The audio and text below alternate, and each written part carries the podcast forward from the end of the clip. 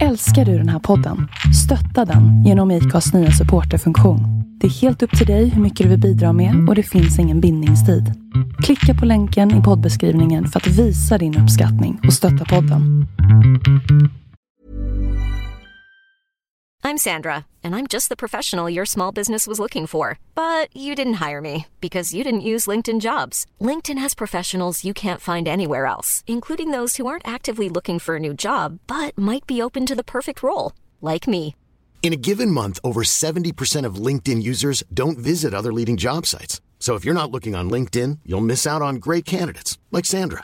Start hiring professionals like a professional. Post your free job on linkedin.com/people today. Millions of people have lost weight with personalized plans from Noom, like Evan, who can't stand salads and still lost 50 pounds.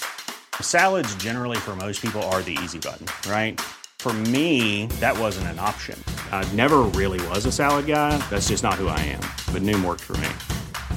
Get your personalized plan today at Noom.com. Real Noom user compensated to provide their story. In four weeks, the typical Noom user can expect to lose one to two pounds per week. Individual results may vary.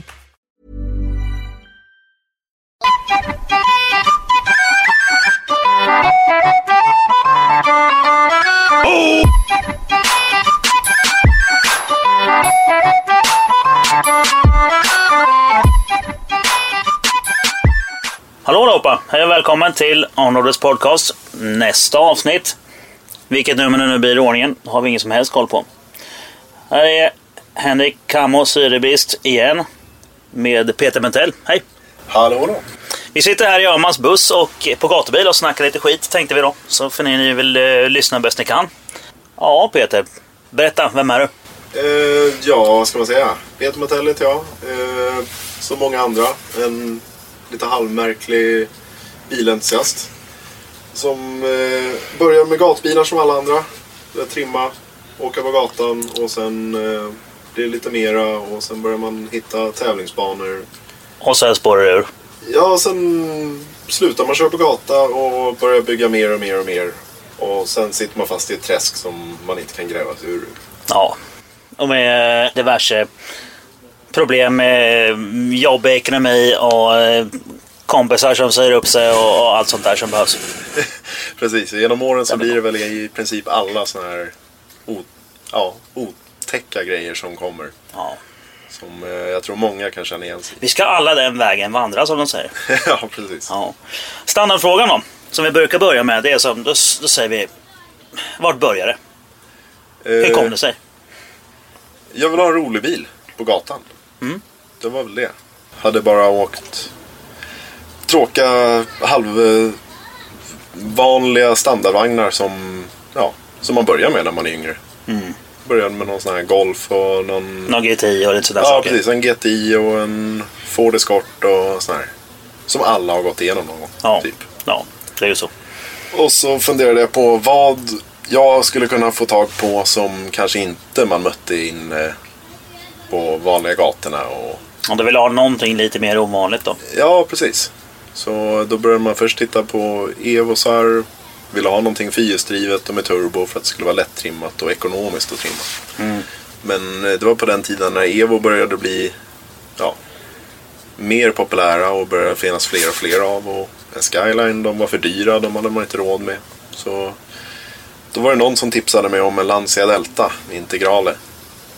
Och Ja. innan den dagen så visste väl inte jag spelat mycket mer om än att man hade sett dem på bild i några, på några rallybilder. de Gammal rallytidning och sånt där ja, skit. Precis. Ja. Så, ja. ja. Det är ett märkligt spår att halka in på. Det är ju ingen annan som har gjort det. Nej, det finns ju många som har hållit på med delter.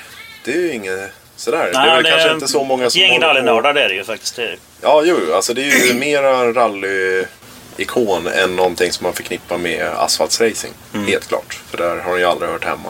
Nej. Och det är väl någonting som man eh, fick lära sig ganska snabbt. Att eh, en integral inte är byggd för att köra på asfalt med. Okej. Det var inte roligt alls. Eh, jo, på gatan är den jätterolig. Men när man tar ut på en bana så märker man att den hör hemma i skogen, på grusvägar och i snö. Okej. Så att där, eh, i princip så vad man än gör med den så kommer den aldrig kunna gå fort. Okej. Och nu kanske någon tycker att jag är galning men italienska Lancia-bilar är inte så hållbara och driftsäkra. Va? Nej, konstigt nog. Det var märkligt. Ja, jag vet. Ja. Det tyckte jag också. Eh, Men efter, jag vet inte, ett antal motorer och ett gäng växellådor och lite diffar och fördelningslådor och ja, i princip allting som är, rör, och, rör sig och snurrar i en bil har gått sönder ett antal gånger. Så kom jag väl underfund med att jag måste sluta och byta till samma grejer. Men för, för oss som har då jävligt dålig koll som jag har på Lancia just.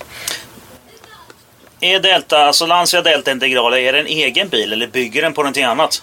Eh, ursprunget är ju en Saab 600. Och det är det? Ja. Och det finns väl eh, bitar i karossen tror jag en, ända fram till sista Delta 94 tror jag som är exakt identisk. Ja, det är samma pressverktyg till Ja, skärmar till många av Ja. bitarna. Självklart. Ja. Drivlinan då? Eh, drivlinan den eh, hade ju några, Saabarna de var ju framhjulsdrivna.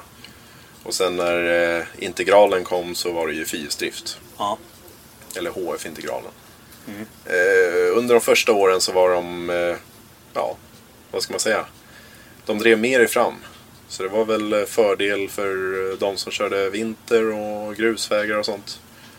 Och sen eh, när de byggde Evon så, eh, jag tror till och med på 16-ventilen när de kom. Så då ändrade de om det där så de började driva lite mer i bak. Så då var det lite mer, Ja, ja. vad ska man säga, spännande att köra. ja. Så- Lite mer rolig, entusiastisk. Ja, ja, i min mening roligare. Ja, Ja, det, Alla det som finns- lyssnar på det här håller med dig. Ja, alltså de som vill åka extremt fort i rallyskogen. De kan, många tycker säkert att 8 ventilen som driver mer i fram gick att köra fortare med. Mhm.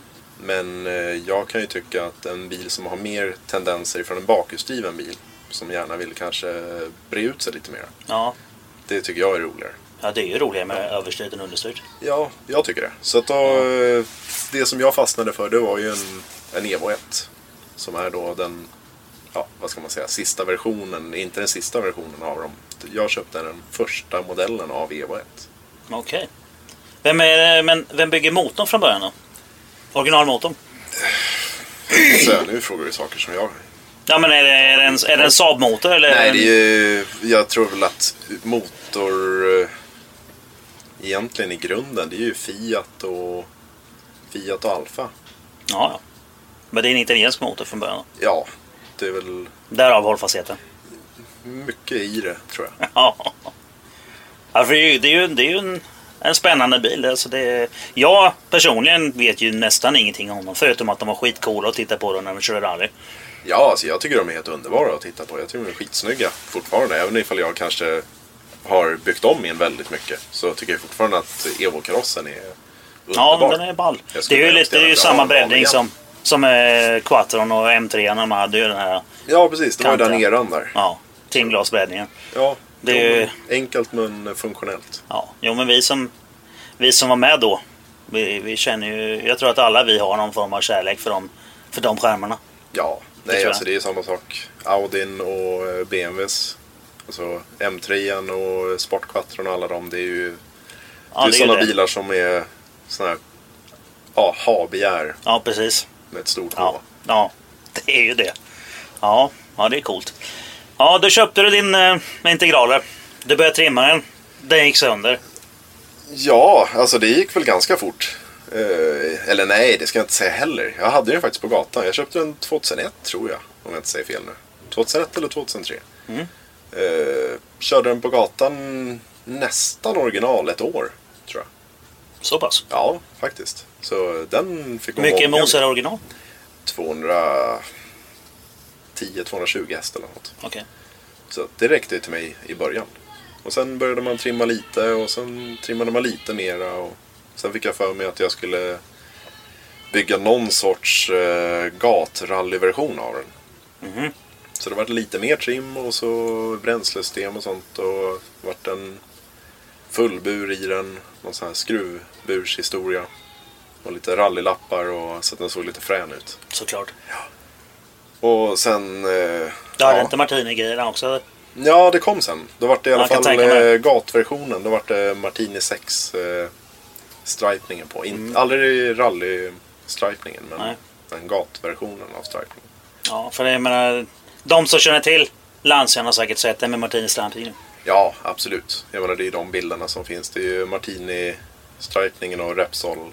Ja, det var de som kom ut. Ja, så att det var ju de som var, vad ska man säga, kändast. Och googlar man på en Delta Evo 1 så är det ju de man får upp. Ja, precis. Ja, ja. men då hade du, hur mycket mos hade du vid det här laget då? Jag vet inte. Det var ju den tiden man hade inte råd att åka och sätta den i någon bromsbänk Nej. eller någonting. Utan det var ju sån här... Ja, man hade inte så mycket kunskaper om eh, vad saker och ting gav egentligen. Och man visste inte riktigt hur man skulle testa det. Så det var bara en massa uppskattade siffror från höger och vänster. Skicka på en större turbo. och- Ja, och det ska ge det och det ska ge det. Men eh, Ja. i slutändan så den vart så snabb som den blev.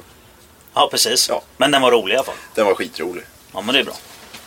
Steg eh, nummer två sen då. Då, var den alltså, då har du skruvburen, eller Ja, fultrimmat lite. Fultrimmad eh, rallyversion som man fick åka och leka med och göra lite ringar och sånt på Ja. gatan och köra lite street race med. Ja, det är ungefär där det brukar gå sönder. Ja, precis. Det är där det börjar gå sönder. Ja. Typ ungefär när man försöker göra en start från noll. Ja, För att eh, den var väldigt startsnabb. Men eh, det var väl så här en av fem. Då gick det i en växellåda eller en fördelningslåda eller sånt. ja det är tråkigt. Ja, så det vart några sådana vändor. Man bytte växellåda två gånger på en helg eller något sånt. Och... Så det var... Dräller inte delar till de där tänker jag. Nej, jag fick åka rätt långt för att hitta dem ibland. Så jag har nog varit runt, mm, nästan runt om mellersta Sverige i alla fall för att hitta delar. Ja. Vad hände sen då? Steg, nästa steg? Eh, nästa steg det var väl att eh, jag fick för mig att jag skulle ta det ut på banan och köra trackdays med den. Så att eh, då började jag med den i ungefär samma skepnad. Fast jag bytte fjäderben och lite bromsar och sånt. Men då hade fortfarande den effekten och du visste att det kanske inte riktigt höll i drivlinan då. Ja, nej precis. Men då var det att man var Ja, det är i och för sig skonsammare att ligga och nöta varv. Så att det är ju en dragrace-start mot att eh, Ja. glida ut och hålla fullt på tvåan. Det är ju lite snällare. Men Ja, det är det. sen märkte man väl då att stötdämpare och sånt och chassi, det funkar inte riktigt som man vill. Mm. Så att det vart ju aldrig en snabb traktorbil heller. Det var väl okej, men inte som jag ville ha den. Mm. Och det var väl samma sak där. Då började man trimma mer och mer och mer. Bygga om chassi mer och mer. Och eh, till slut så hade det väl gått tillräckligt många motorer och växellådor och sånt tills jag kände att Ja, nu får du... Nej, eller det ska jag väl inte säga heller. Ett tag där, mitt i det där, då vart det ju en helt ny kaross också. Så jag gjorde en egen design på vad jag tyckte just då var en Trackday Delta. Som var lite bredare och... och Ja, du bredde upp den lite sådär då. Ja, det var det. När den Mm. fortfarande var lite ja, Trackday och gatbil. Mhm. Så i det skepnaden, då var den vit fortfarande. Den vart... Eh, vad var det? Matt vit metallic. Det är lite coolt. Eller pearl, eller ja, någonting Ja, sånt. men sån mm, pearlvit. Ja, det var... Jag för mig det. Det är nej, eller, nej den, var 80-talsfärg. nog, den var nog bara mattvit. Mm. Ja, det var det nog bara. Och så var det lite, ja... Dekaler från folk som hjälpte till. Lite så här små lokala sponsorer och sånt. Ja. Eh, körde med den en säsong. Jag tror jag var här på gatubil och körde med den en gång. Eh, och sen tror jag avslutade året med att det gick en motor till. Ja. Ja, så då eh, tröttnade jag. Åkte hem, ställde den i garaget. Och så gick det väl kanske ja, en dag eller två. Och sen hade jag satt sågen i den. Så då eh, hade jag bestämt mig för att jag skulle byta motor. Ja. Och eh, göra den bakhjulsdriven. Det var plan nummer ett. För Okej. att jag var trött på fyrhjulsdriven. Eller inte egentligen fyrhjulsdriven, men jag var trött Ah, på den, sönder. den klena drivlinan. Ja. Och eh, då föll just då in... Ja, vi valde att köra en 2JZ. Och när man ändå var inne på D-sport köra den motorn, då vart det istället för att ja, kompromissa för mycket så då vart det en 2JZ-låda också, eller en B160. Och då tyckte jag att då var det lättare att köra Suprans bakaxel också. ja, det är ju lika bra när de håller på. Ja, så då vart det att jag kapade ur hela bilen. Då blev det lite tigersåg där. Ja, det vart ganska mycket. Ja. Så jag skickade någon bild Jag till, känner igen det där. till några kompisar som inte visste om det ens. När jag hade kapat ur golvet och hela torpedväggen och sånt. Och vi stod där och fotade och tyckte det var jättekul. Ja. Men det, de, ja, alla var väl inte riktigt lika ja, då blir ju bilen blir som ett rör då egentligen. det är bara tomt igenom. Ja, det var ju bara ett hål rakt igenom. Ja. Så eh, ja, det slutade med, istället för att bara byta motor så vart det ett röromsprojekt av den. ja. Det är ju inte... Alltså det är ett rätt stort steg att gå. Ja, eh, absolut. Det är det. Men jag vet inte. Jag tyckte om att bygga, eller jag tycker fortfarande om att bygga. Mm. Så just då tyckte jag att det var ju bästa grejen jag kunde göra. Ja, jag gjorde ju liknande på min E30. Bara kapa ur allting. Ja, så det, jag vet hur det känns. Ja. Det, är ju- då är det kul. Ja, det är ju. skitroligt. Sen svär man mer än en gång innan man har fått ihop det. Ja, ja. För just när man börjar kapa och ser det framför sig, då tror man ju faktiskt att det där kommer ju gå plättlätt att plocka ihop. Ja, några rör liksom. Ja, hur Sen är det klart. Ja, hur svårt ska det vara? Ja. Eh, nej, men så kämpade jag väl på med det där. Det vart väl ganska många timmar. Jag tror att jag... Ja, det gick väl de flesta helger, kvällar och dygn. Ja. Så vart det någon sån här, man körde 40 timmars helger Ja. för att lyckas med det där. Så ja, jag tror jag, vad tror det, 16 månader att bygga bilen och sånt. ja, men det är ändå ganska bra jobbat faktiskt. Ja, men det Det var ju det. en kämpig tid. Ja, jo, det, det jo. var effektiv. Ja, jo. Så är det. ja. Men då... Så du hade den alltså fyrhjulsdriven, du skrotade lite motorer, lite drivlinor. Och sen blev det rörramschassi och två IZ. ja, exakt. Ja. Så, för då hade jag verkligen bestämt mig att jag skulle börja med att köra eh, banracing med. Så hela Så du ursprung... byggde egentligen en tävlingsbil på en gång? Ja, jag kände att nu får det vara nog med gatbilsdelen. Så Ja. att jag sa upp den delen att den ska funka på gatan utan det vart ren tävlingsbil var tanken. Ungefär hur länge hade du haft bilen då? Det här var... När började det med? Jag tror jag kapade ur den hösten 2012. Ja, Så det hade jag ändå haft den i tio år. ja precis. Jo, men det, det brukar ju ta en stund. Den här tröskeln innan man, kan, innan man slaktar den verkligen och går in. Då, då måste man ha haft den ett tag först. Ja, jag tror det. Faktiskt. Ja. Eh, Så att jag var väl klar med den här.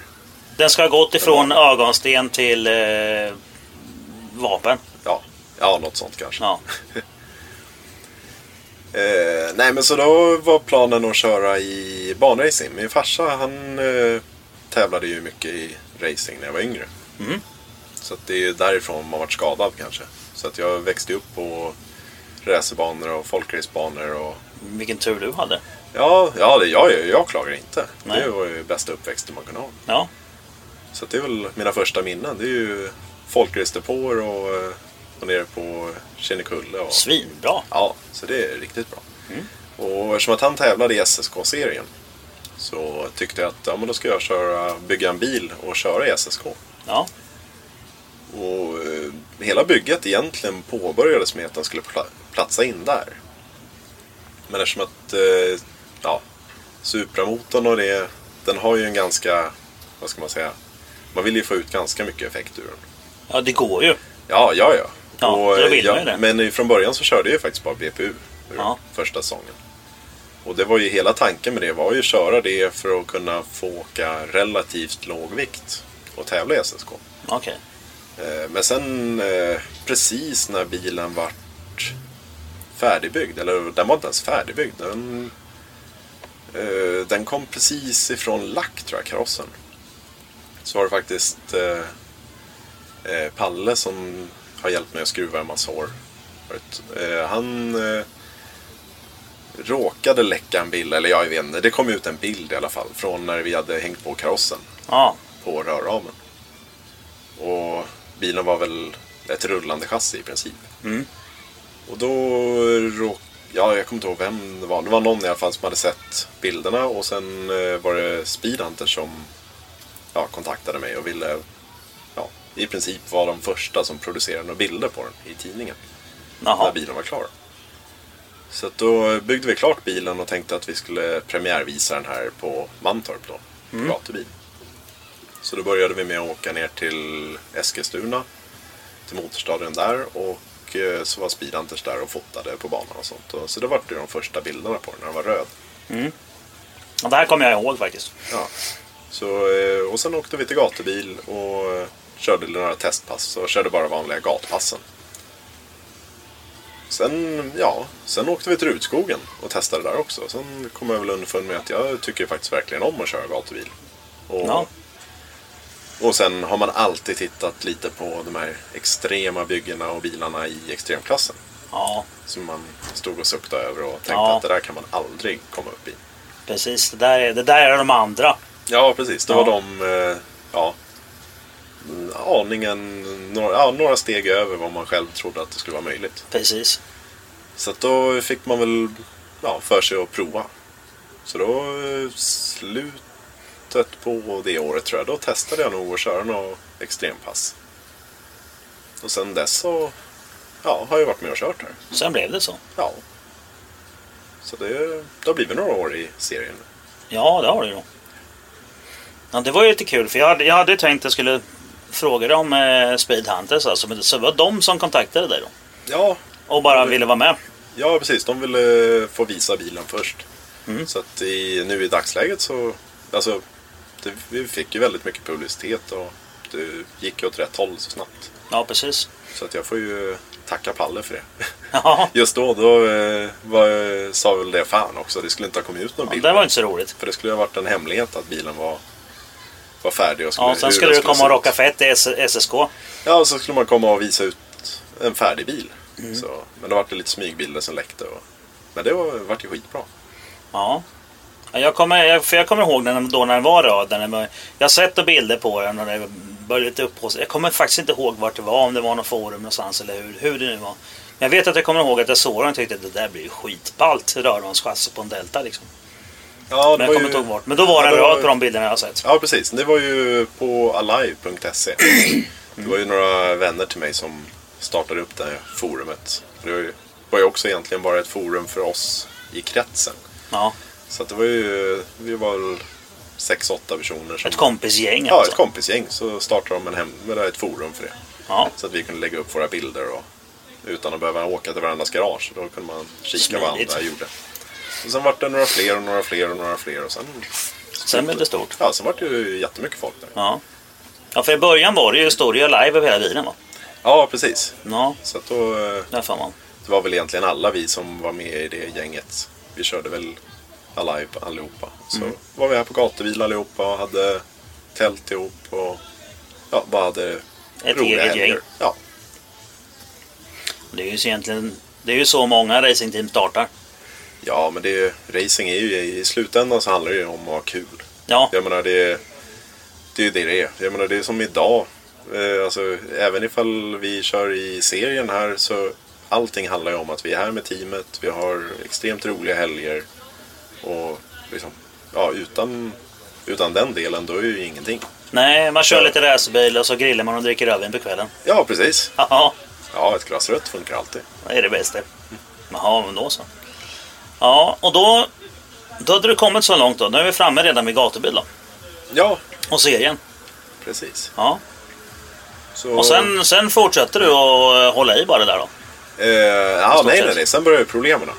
Ja, För att det är ju någonting. Så man, när man bygger en bil i princip för första gången så där från grunden så eh, kommer man ju ganska snabbt underfund med att man är... En person har nog svårt att bygga en bil fullt ut. Man tror att man gör det 100% från Det start. kan alltså vara så att de här teknikerna som sitter och ritar på bilen på fabrikerna har ett och annat de har eh, skäl för sin lön ibland. Ja, Okej, det kan vara så. Och sen att det är några fler inblandade i många projekt. Ja, Eh, Så att eh, det visade sig väl att man hade tänkt fel på många ställen. Mm. Så jag tror att första körningarna med den så då visade det sig ju ja, finnas vid lite svaga punkter milt sagt. Så det var väl några infästningar som gav sig och det vart lite förstärkningar gjorda. Och... Men eh, ja, alltså i stora hela så funkade väl bilen relativt bra. Men eh, det har ju tagit många år och, och fått den att bli snabbare och snabbare. Vi är fortfarande inte bland de snabbaste än, men vi tar det så fort vi kan. planen är ju såklart att komma dit. Absolut. Målet är ju att, att självklart bli ja, bland toppbilarna. Mm. Men eh, det, det tar sin tid. Och, ja, Jo, men det, vi, som, vi som följer gatubil extrem och sen framförallt då din bil. Vi har ju sett att det går ju fortare och fortare för varje år. Det är ju onekligen så. Jo, visst gör det. Men det är väl klart, alla kör ju fortare varje år. Jag menar, Ja, det, är ju, det- det är ju så, varvtiderna i den här serien, de har ju förbättrats fruktansvärt mycket Ja, det är ju nästan åren. en larvig utveckling faktiskt. Ja, ja, det är det. Och jag Ja. menar, tittar man för tio år sedan när det faktiskt var lite mera gatbilar som körde, lite trimmade och lite speciella byggen och sånt. Så jag menar, då, det var ju monster och det gick ju fort och brett och small och slog Ja. lågor. Och, och idag har det gått över till att bli mera racerbilsinriktat. så Ja, att nu ju extremserien gör skäl för sitt namn numera. Ja, så samma nu, sätt. Det- Nu har det ju verkligen klivit upp några snäpp. Ja, jag kommer ihåg första gatubilen jag var på i Norge. Då var då Vidar åkte med sin eh, lila M5, ja, M5, med tusen hästar.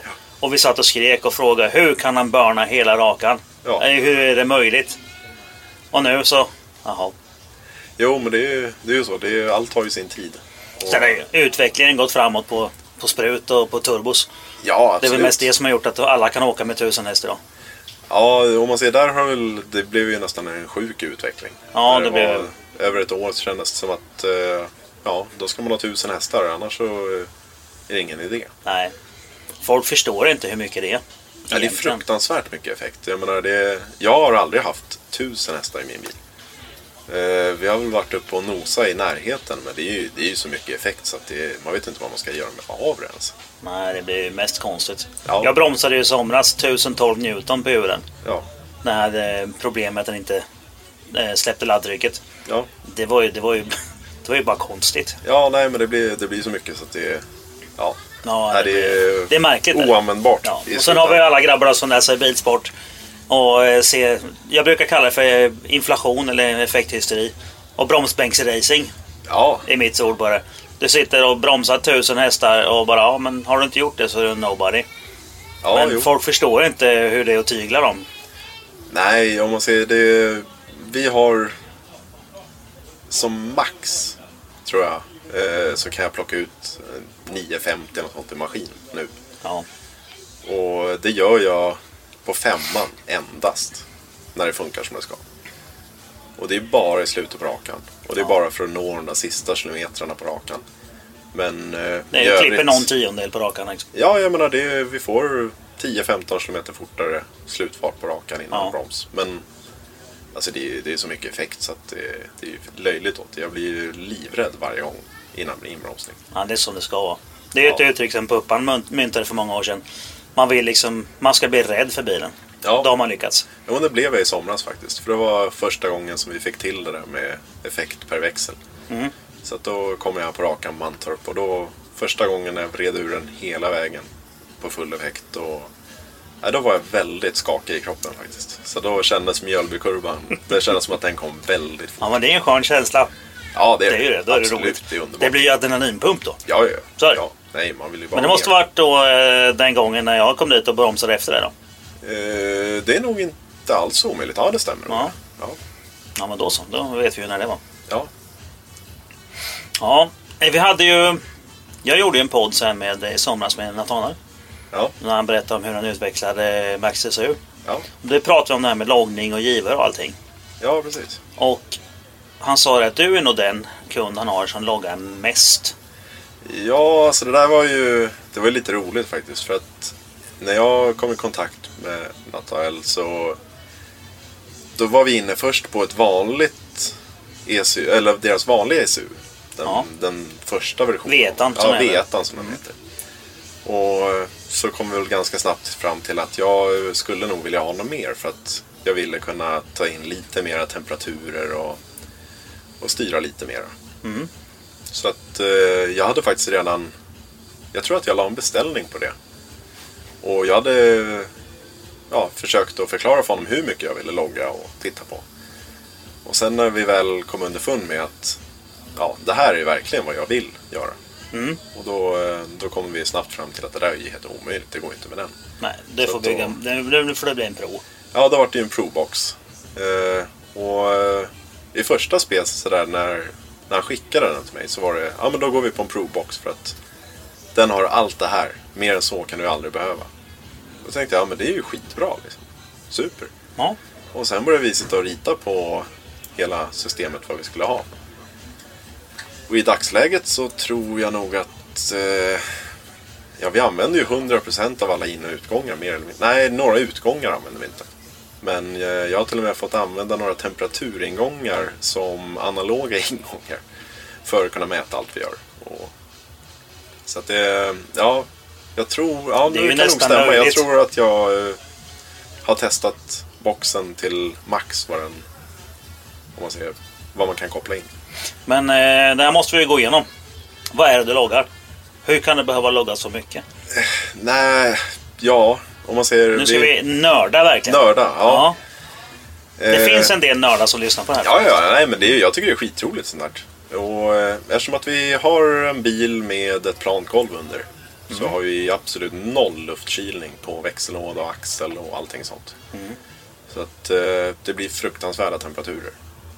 Eh, därför så kör vi ju dels oljetkylningar till både växellåda och bakaxel och allting sånt. Och då kontrollerar vi självklart temperaturer på de delarna. Så vi styr alla pumpar och sånt. Eh, Så pumparna är, styrs av, av sprutet också då? Ja. Automatiskt? Ja, precis. Så i olika temperaturer så går de av och på? Ja, om man ser eh, på grund av eh, oljemängder och sånt så måste man ju, när rotationen börjar så vill man gärna att pumparna ska startas. Så man inte börjar åka med för mycket olja, för det är i princip vad du får. Ja, Så att, eh, det vill jag- olja ut systemet såklart. Precis, så man vill ju ha det pumpandes i systemet för att då får du ju rätt nivå i axeln. Eller Så i- pumparna det är elpumpar såklart? Ja. Och de är styrda av hastighetsgivare på hjulen och av temperaturer alltså? ja, då har vi möjligheten till att styra i princip hur vi vill. Ja. Jo, Ja. jag har ju också en probox jag vet ju ungefär hur Ja, det funkar. precis, så det, ju- det går ju att göra. Men hur, hur har du tänkt det där då? Du menar, går, går pumpen på vid tändningen eller går pumpen på när du har motorvarv eller när du börjar rulla bilen? Eh, nu har vi faktiskt att pumparna går igång 10 sekunder efter att vi har startat motorn för att inte belasta allting för mycket Mm. samtidigt.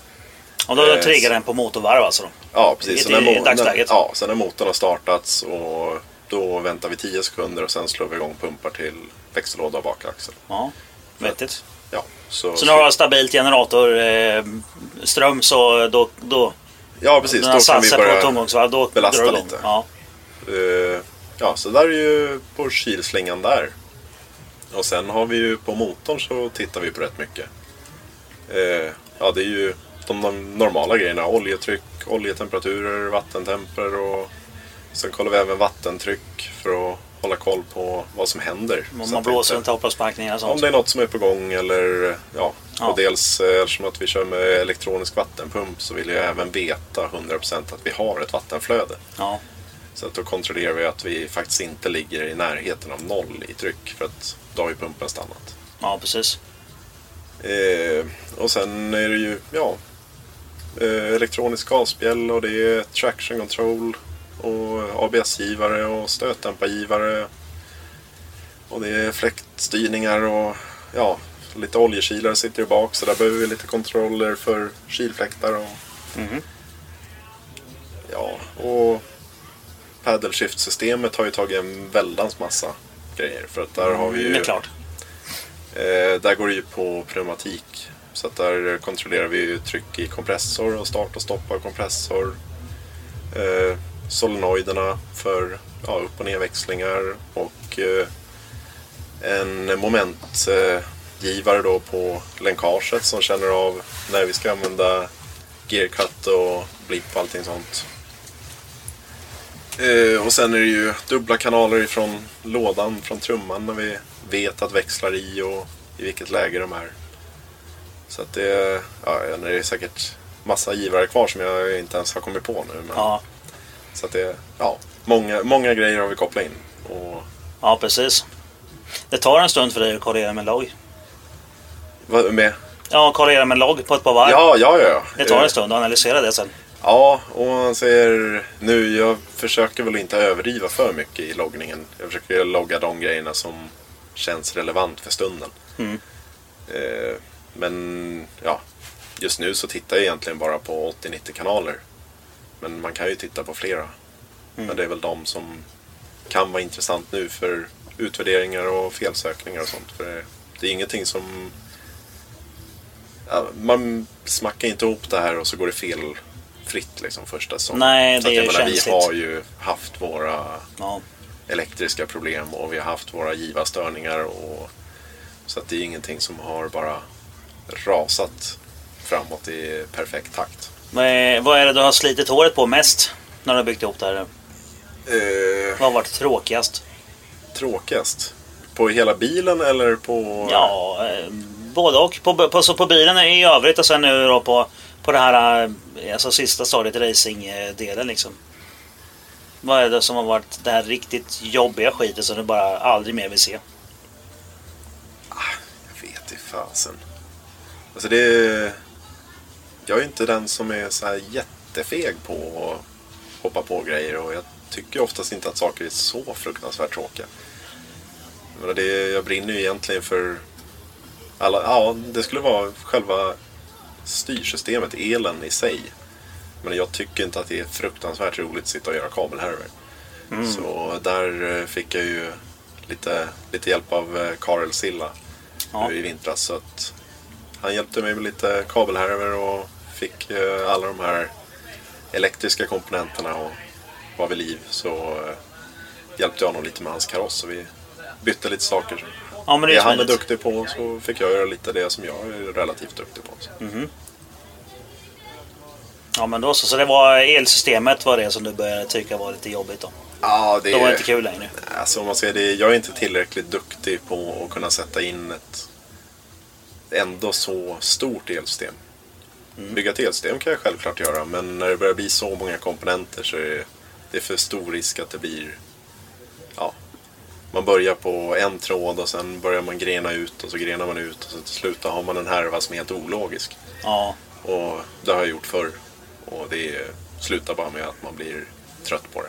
Ja, den, den, den vägen tror jag nog att det är ett par stycken som har vandrat. Ja, absolut. De börjar bygga elsystemet och så lägger de på en kabel och en kabel. Och sen när man ska öppna upp det där så är det tejp med en tejp för varje kabel Ja, jo. i hela stammen. Nej, så att det, nej, ibland ska man bara inse att det är inte ens en starka sida. Då ska man helst bara släppa det och göra det som man är duktigare på och sen låta någon annan göra det. Ja, det är faktiskt en jävligt vettig tanke. Så är det. Ja. Helt klart. Ja. ja, då är vi här nu då. Och eh, bilen går som ett skott. Till och från Ja, kan man väl säga. Det är...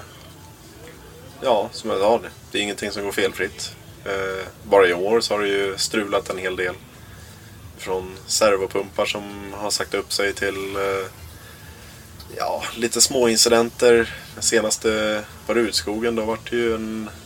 Eller inte nu den senaste, men i somras. Då var det ju en liten eh, ja, nära incident i starten. Så då vek jag undan istället för att slippa en kollision. ja. Eller slippa sända ut någon annan i räcket. okej. Så då eh, drog jag en chansning och försökte hitta lite fri yta. Men eh, ja, då tog jag räcket istället. Aj då. Ja, så jag touchade till det. Så då gick det en kylare. Och, men eftersom att det är tävling och race, då bilen gick ju att köra. Så jag körde. Ja, Sen fem varv senare då eh, visade det sig att eh, vattnet hade läckt ut ur kylan, eller började läcka ut. ja. Så att det gick ju relativt varmt. Ja, det blir inget roligt då. Nej, jag tyckte faktiskt att ja, med lite tur så kan jag klara mig tre varv till. Och just då så tycker man det får gå en motor, det gör ingenting. Det är värt det. Ja, Så nej, men jag kom inte alla åtta varv. Nej. Kan man säga. Då, hur stora blev skadorna då? då? Nej, det var ganska lindrigt faktiskt. Eh, Det var egentligen bara toppen. Det började smälta lite förbränningsrum och sådär. Så att hela bottendelen klarade sig. va. Ja, det är bra. Ja, mycket skönt. Men du fick skramla fram en ny topp. Eh, som tur nog så hade jag fått tag på en eh, topp ja, ett år innan. Eller sånt. Okej. Köpte jag som en reserv för jag tänkte bygga en reservmotor vid sidan av. Ja. När tiden fanns. Så det stod ju faktiskt ett gods där och det gick att flytta över allting och få till det. Så det var en reparation som var ja, rimlig för en gångs skull. Ja, det är skönt. Men du fick ändå smälla ihop en ny topp. Ja, Helt apropå, bara mitt i säsongen. ja, jo. Men det är sånt som händer. Ja, så kan det vara. Ja. Vi har gjort värre saker. Vi fick bygga en hel motor här på gatubilen en gång. Ja, Det var, det var det med staken. Eh, nej, det var Nej. faktiskt... Eh, jag smälte en kolv här en gång. Eh, det var nog mitt, min första säsong i extremklassen. Då... Jo, då blåste jag nog femman eller sexans kolv, jag kommer inte ihåg. Mm. Så då ja, lyckades vi få tag på en komplett bottendel. Som vi fick då tidigt på morgonen tror jag. Det här hände på fredagen. Så vi fick väl tag på den. Den skulle komma någon gång under fredagnatten. Så vi började plocka isär bilen på fredagskvällen. Skruvade väl fram så här sju på morgonen eller sånt. Jaha. Och gick och sov några timmar och sen kom jag upp. Då stod det en bottendel där. Smidigt. Ja, så då fick vi börja plocka över allting och byta grejer och sånt. Så på eftermiddagen då hade vi nästan en komplett motor. Då stod vi resten av kvällen och lördagnatten och skruvade ihop den. Så man kunde köra söndagen. Ja, så startade vi upp den söndag morgon. Och fick köra ett testpass tror jag. Och sen eh, avbröt de eh, hela eh, tävlingen. Eller tävlingen, men hela helgen. Det där var i samband med... Det var ju en olycka på Rudskogen. Ja, då på Rudskogen den gången. Precis. Ja. Så att eh, det vart mycket meckande för att köra testpass. Ja, Men ja, vi fick ihop en motor. ja det var alltid något. Ja, nej, så det var... Jo, att det händer olyckor det kan man ju inte rå för tyvärr. Ja, nej. Det var är ju nog, men- utafierat. Ja, nej, nej, så är det. Så Mm. det... Nej, men så bygga en topp nu på sommaren, det, det var ändå ganska lugnt. Det kunde ha varit värre. Det kunde ha varit vid förra Rudskogen. Då hade vi haft två veckor hit. Jaha, precis. Det var ju ändå hela sommaruppehållet. Så. Ja, men då så. Då är det bekvämt. Ja, ja. Under de här äh, åren då, när jag har hållit på med den här. Vad har varit, alltså, jag tänkte på det här med, med det, det jävligaste med att få ihop allting. Vad kan det ha varit? Jävligaste att få ihop allting. Eh, jag skulle nog säga tiden. Tiden för att Ja, det var ju ett bra svar faktiskt. Ja, men det är ju, i, i verkligheten så är det ju det. Allting man ska göra och bygga kostar ju många gånger för mycket pengar. Mer pengar än vad man oftast har. Oh ja. Då måste man Och- jobba extra. Precis, och då behöver man jobba extra och då Ja. behöver man tiden. Och sen behöver du samtidigt tid för att faktiskt bygga bilen och Ja. hinna till de tiderna som du har bestämt dig för. Ja, Och det är då man börjar klättra in på den här 26 timmars dygnen. ja precis. När det går alldeles för mycket kaffe och Red Bull istället. Ja, Men eh, ja, som sagt var. Man kämpar på, jobbar. Försöker att sova lite mindre ibland. ja, det blir ju väldigt lite sömn de här gångerna. Jo, det är ju så. När man bygger bilar så där så då blir det ju... Ja, det blir någonting som blir lidande så det är ju oftast ens Ja. egna kropp. Ja, jag vet inte hur många gånger jag har sagt det, men vi är ju faktiskt dumma i huvudet, vi som håller på med det här. Ja, ja. Det har jag fått höra många gånger så Ja. det börjar man bli van vid också. Ja, Men faktiskt. det ligger nog någonting i det. Ja, det måste ju vara det. det ju, men sen kommer man hit och sen ser man sig omkring och så känner man eh, atmosfären i depån och så är det värt det. Ja, ja, ja men det är, jag tycker det är självklart.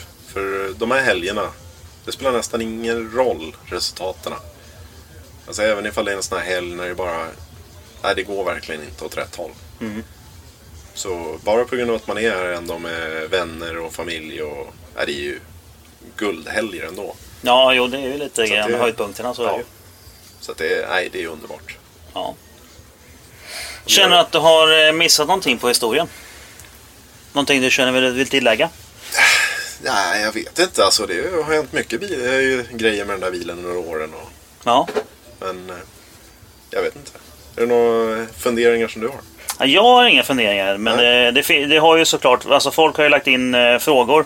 Ja, ja. Eh, många som undrar, tänker om vi ska gå in på frågorna eller om det är någonting du vill tillägga. Nej, det är inte rakt av sådär så det, det kan vi göra. Då har jag precis tagit fram de här nu. Ja. Men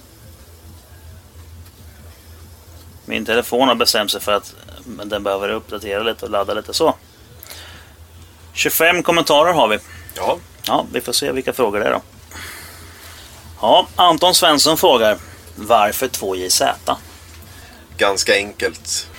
Under mång, eller många år, men under ett antal år så hjälpte jag till lite med Rickard Conacini och, och Supra-bilarna då. De körde lite Tullinge och Strippen och sånt. Och, så att det vart ju 2JZ, det var den där motorn som man tyckte att den, kan, Den- ju, al- den kan ju aldrig gå sönder. Precis. Trodde man. Ja, Ja.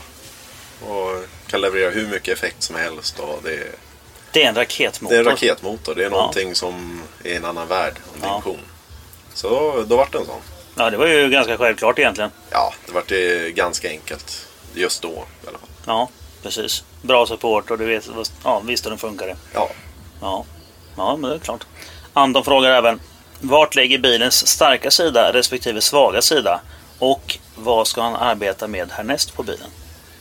Eh, ja, starka sidan det är väl det att vi har fått bilen att fungera relativt okej. Alltså just, vi börjar hitta rätt bra lägen just det, alltså farter i bilen sådär.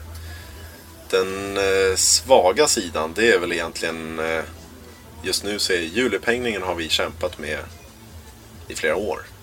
Eftersom att jag fick för mig att jag skulle göra ganska så avancerad hjulupphängning då med pushrod och vipper och så. Ja, precis. Och eftersom att inte jag är en eh, chassiuträknare ifrån start så fick man som alla andra googla, läsa, räkna själv och eh, komma underfund med alla felen själv. Ja, Så att eh, det tog några år innan man ens fick bilen att prestera hyfsat runt banan. Och vi är Ja. fortfarande inte i mål. Utan det ja finns vad, är, vad är det för fel på Mac Persson? Eh, många gånger så har jag stått och skakat på huvudet varför jag inte bara tog Supra-grejerna och flyttade rakt över. Ja, Eh, Supra går ju att åka fort, så är det ju. ja det har vi sett. Ja. Eh, men det var väl det att jag trodde att jag byggde någonting som var optimalt för snabba justeringar och individuella justeringar. Mm. Eh, pushrod och eh, länkar och så. Då har man ju möjligheten att göra lite fler justeringar då vid höjder och chassiinställningar och corner weight och sånt. Utan att påverka fjäderkonstanter och sånt. Men eh, det är, samtidigt så är det ju, man får ju flera, flera parametrar, flera huvudvärksbekymmer och flera frågetecken när det inte går som man vill. Ja, Så ja, det är väl, eh, det är väl den svaga biten skulle jag säga. Är, vi jobbar fortfarande efter så här lång tid med att få bilen att prestera. Alltså, alltså i, inställningarna alltså. sen. inställningar i kurvor och så. Ja, Och på grund av att det har varit så mycket ja, byggnationer på det och eh, alla såna barndomssjukdomar som jag hade i början. Så har jag egentligen inte gått vidare med karossen. För karossen som har suttit på i alla år, det var egentligen tänkt som en prototyp. Ja, ja. Så att den är byggd av min gamla kaross och det är mycket plåt kvar. Och, så att det är total viktkatastrof. Okej. Så att det är väl egentligen eh, drömmen om att gå vidare. Det är väl eh, viktminskning. Banta den jäveln. Ja. Vad väger den då? Eh, 11,50 drygt. Ja, Ja, strax under. Nu har vi bytt. Jag tror vi sparade 17 kilo nu sist på nya bakaxeln. Det är från Cellon. Mm. Och drivaxlar och sånt. Så att eh, vi ligger väl nere ja, strax under 11,40 då. ja men det är ju rätt så okej. Ja, men vi... Ja, målet är väl att försöka banta bort 100 kilo till. 1000 kilo, 1000 häst. Ja, Vi börjar närma oss där. Ja, helst så eh, 1000 kilo. Ja, 950 då ska jag säga. Ja. För några tusen, det når vi inte. Nej. Inte i verkligheten. Nej, men det är ju, det är ju en drömsiffra. Men det är, det, skiten ska ju hålla också. Ja, Så är det ju. Ja. Andreas Buddha Persson säger Hur var det att uppleva Goodwood eh, med sin egen bil? ja det är ju faktiskt en eh, sån här drömgrej. Ja, den historien är inte dum. Nej, den är, alltså, det är ju en grej som jag kommer kunna leva sjukt länge på tror jag. Mm. Eller det kommer jag kunna göra. Eh, egentligen så...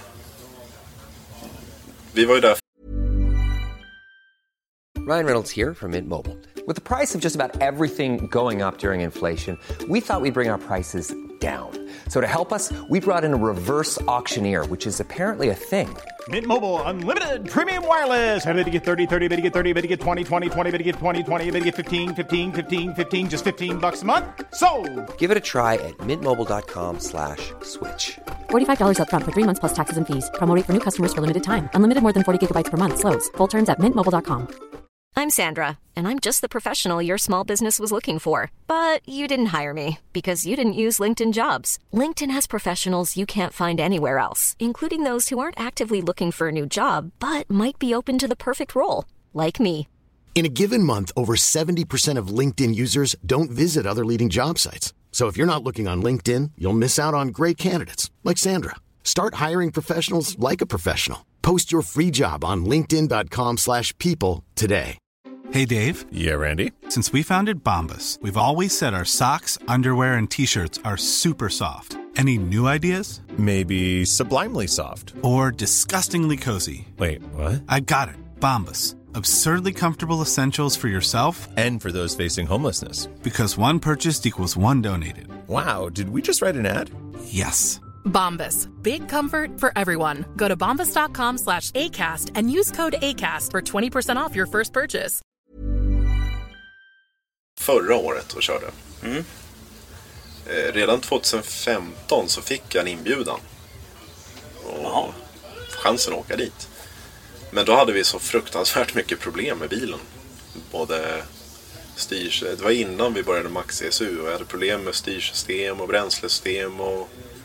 Ja, den presterade inte alls. Nej. Eh, Så då var det väl bara några veckor kvar. Så var jag tvungen att... Eller jag kände att jag måste tacka nej. Ja. Liksom. För att jag vill inte komma dit Ja, det är med slöseri bilen. med pengar. Det är slöseri med deras tid och det är slöseri med pengar och det blir bara liksom en dålig grej av det. Så att då tackar jag så mycket för mig och ja, mer eller mindre sa ju det att jag hemskt gärna så om jag får en chans nästa år. Eh, och det fick jag. Så att då fick vi en inbjudan. Hur kommer det sig att du fick den? Eh, Men det är inte, det är ingenting som de bara skickar ut till vem som helst. Nej, de har väl som, som jag har förstått det så har väl de någon sorts liksom, kontroll. Det sitter väl, eller de har väl ett antal människor som sitter och väljer ut lite bilar som, ja, som är, har blivit populära på bilder och filmer och ja, Ja, lite tuffa annorlunda grejer helt och, enkelt. Ja, men som lite som dragplåster. Ja. Eh, och så, ja, sen har man den turen. Ja, jag fick ju den turen då att jag fick ett mail där de frågade ifall jag var intresserad. Eller det var egentligen eh, Olly Clarkson med Gopstopper 2 som mejlade mig och frågade mig om jag... Ja, de hade kontaktat honom Ja. och ville ha mitt nummer och så. Och frågade ifall det var okej. Och jag sa det, ja det känns väl helt okej. Kan jag väl gå med på. Ja, det, det var ju lite sjukt. Ja. Så, och äh, i ärlighetens namn så jag hade ju sett lite filmer och sånt från Goodwood. Men jag hade aldrig riktigt fattat hur Goodwood var egentligen. Nej. Förrän då. Så då började jag gå in och titta och forska lite mer i det. Och började väl förstå lite att det där var ju en tuff grej att göra. Det är väl svinballt. Ja. Och eh, sen vart det ju då den dagen. Vi åkte ju mer eller mindre härifrån direkt nästan. Ifrån Mantorp på gatubil förra året. Så vi åkte ju bara hem, packade om. Så jag och Karel vi lastade in bilen i ja, ett släp. Och så dundrade vi över till England då. Då körde ni inte hela traden. Nej, Nej. det gjorde vi inte. Eh, Eftersom att vi skulle tävla på Rudskogen helgen efter Goodwood. Så Ja, så fick den gå dit då. Ja, då, eller den stod redo hemma mer eller mindre. Så då kom vi dit och ganska snabbt så förstod man väl egentligen hur stort det är. För när man väl kommer in där på området och får sin plats och parkerar bilen i den där lilla follan och så är det, ja, det, är, det är så sjuk grej. Så att det, jag vet inte hur man ska kunna beskriva det heller. Man kan ju gå gata upp och gata ner i den här backen där alla bilarna står under tak. Och vilket håll den tittar åt så är det en drömbil ifrån ja, alla år tillbaka. Varenda biltidning du tittar i, varenda tävlingsfilm, alltså motorsportfilm du ser så är ju någon av de bilarna ju, De står där. Ja, de står där i verklig Ja. skepnad. Så det är, nej, det är riktigt Man får gå med haklapp hela dagen. i princip. Man går runt och har problem att prata och fattar inte riktigt. Så det tog väl säkert två dagar innan man insåg hur sjukt det egentligen är att springa runt där. Eh, Och ännu sjukare att faktiskt få köra sin Ja, egna bil upp Sen helt plötsligt är du en av dem de tittar på. Ja, det var ju häftigt. Ja. Eh, Visst, jag menar, jag ska inte säga någonting. Det gick ju skitdåligt rakt så. Alltså egentligen. Så- Ja, jag har sett filmen. Du dundrar i en eh, bal lite grann på Ja, stället. det är, I princip så Det är är det det bästa jag har gjort. Ja. Faktiskt. Ja. Jag menar, Då fick det komma på film. Ja, PR'n för den, den vart ju helt sjuk. Ja. ja. Nej, men eh, om man ser bilen var ju in, vi fattade ju inte riktigt hur det var, förhållandena var när man skulle åka dit. Mm. Så vi tog ju bilen rakt av härifrån Mantorp ifrån, ja, gått på slicks på bana här. Ja. Och så kom vi dit och vi fick höra innan att regndäck, det är jättebra att köra på. För att du hinner inte få något temp i slicksen upp och sånt. Ja. Så att vi hade ju bara regndäck på. Jaha. Så vi åker dit med en stenhård bil med regndäck och tänker ja men det här blir väl kul. Det här blir varmt tänker jag. Ja, nej men så det var väl inte mer att det blev varmt. Det var ju, vi hade ju väldigt ostadigt väder. Så det kom lite regnskurar fram och till. Och Ja. det spännande var väl att det rann lite lera och sånt över banan. Och det var, ju- förhållandena var ju inte riktigt vad man fattade att det skulle vara. Det var nästan så att Delta kände sig hemma då. Ja, jag tror att det hade nästan funkat bättre. Mm. Och, och komma dit, vi hade ju full effekt på. Så det var ju nästan 900 häst i den. Och... Nej, det vart, eh, det vart mera hjulspinn och bara försöka ta sig upp för backen än att lyckas prestera någonting. Ja. Men det är väl, det är väl egentligen lite mer av ett reklamjippo än en tävling va? Ja, så är det ju. Men Ja. det vart ju en sån här prestigegrej. Jag menar, innan så drömde eller vi sa vi det, ja, komma topp 10, det är ju skitroligt. Ja. Och i slutändan så vart det ju faktiskt 10. Så att det var ju kul. Så vi Ja, då var ju där. Ja, nådde ju målet. Ja. Det var vi hade hoppats på. Så det var ju kul. Men absolut så var det ju, det är ju bara en upplevelse att få göra det. Och jag hoppas ju verkligen, verkligen att jag får chansen någon gång igen. Ja, med en eh, perfekt justerad bil.